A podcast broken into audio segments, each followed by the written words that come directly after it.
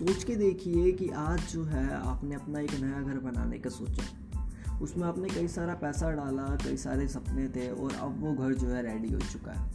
कुछ टाइम बाद जब आप अपना घर को तोड़ेंगे तो उसके अंदर सिर्फ़ मलबा निकलेगा क्योंकि आपने जो अपना घर बनाया है वो सीमेंट से बनाया है। और मलबा जो है वो वेस्ट है और जिसका किसी तरीके से कोई भी इस्तेमाल नहीं किया जा सकता।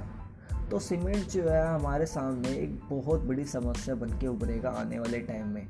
आज के टाइम पे जो भी कंस्ट्रक्शन का यूज़ करा जाता है, जितने भी घर बिल्डिंग बनाई जाती है उन सब में सीमेंट का यूज़ किया जाता जाता है और सीमेंट जो है आने वाले टाइम में एक बहुत बड़ा वेस्ट का हिस्सा माना जाएगा।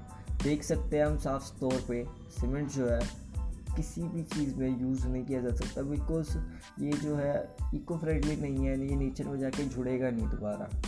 तो ऐसे ही हमारे पास पहले के टाइम में सीमेंट को आए हुए ज़्यादा टाइम नहीं हुआ है, करीब सौ, दो सौ टाइम हुआ है, ज़्यादा से ज़्यादा।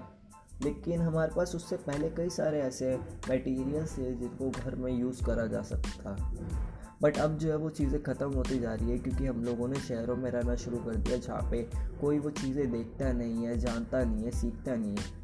अभी शुरुआत हुई थी कुछ टाइम पहले, मेरे को गीली मिट्टी के बारे में पता चला। गजानंद अग्रवाल जी ने व्हाट्सअप पे ग्रुप बनाया था। गजानंद अग्रवाल जी ने भी, जो कि काउ गुरेसिंग के फाउंडर है, उन्होंने व्हाट्सअप पे एक ग्रुप बनाया, जहाँ पे वो एक वर्कशॉप अटेंड करा रहे थे मड हाउसिंग की। मड हाउसिंग की वर्कशॉप में उन्होंने मेरे को बताया था मतलब अपनी वीडियो शेयर करी थी, जहाँ पे उस वक्त व्हाट्सअप जो ग्रुप था, उसमें मैं भी एडिट था। वो कोर्स जो था फ्री था और फ्री में जो थे गजानंद अग्रवाल जी, वहाँ पे सिखा रहे थे कि किस तरह से चीज़ें जो है मड हाउसिंग में इन्वॉल्व करी जा सकती है और किस तरह से हम ये चीज़ें सीख के अपनी ज़िंदगी में अप्लाई कर सकते हैं। एक छोटा सा और प्यारा सा घर बना के। अगर आप शगुन सिंह जी को जानते हो, उनकी किसी वीडियोस को देखा हो तो उनका जो घर है, उनका घर का जो इंटीरियर है, वो इतना ज़्यादा ब्यूटीफुल लगता है। गजानंद अग्रवाल जी ने भी वहाँ पर फ़ोटो खिंचवा रखी है। मतलब एक डोम सा है, छोटा सा, वहाँ पे बैठने का ना बढ़िया स्पेस दे रखा है। और ऊपर से ना सन की जो है, रोशनी आती है। सन की आती है आर्टिफिशियल है, मुझे नहीं पता। बट जो रोशनी आती है, वो सन की लगती है और बहुत ही ज़्यादा प्यारी लगती है। ऐसा लगता है मतलब ये तो जन्नत जैसा है।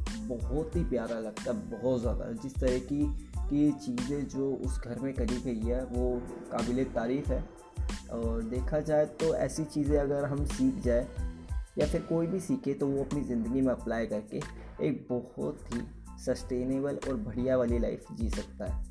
बट इस चीज़ को सीखना और अप्लाई करना थोड़ा सा मुश्किल होता है, क्योंकि आज जिस ज़माने में हम रह रहे हैं, जिस बिज़ी लाइफ को हम जी रहे हैं, उसका कोई मतलब नहीं है। एक फेक लाइफ है अगर हम ठीक से अच्छा खाना अफोर्ड नहीं कर सकते, साफ़ पानी अफोर्ड नहीं कर सकते तो उस लाइफ का कोई फ़ायदा नहीं, उस एम्बिशन का कोई फ़ायदा नहीं जहाँ पे आप नाइन टू फाइव की जॉब करें।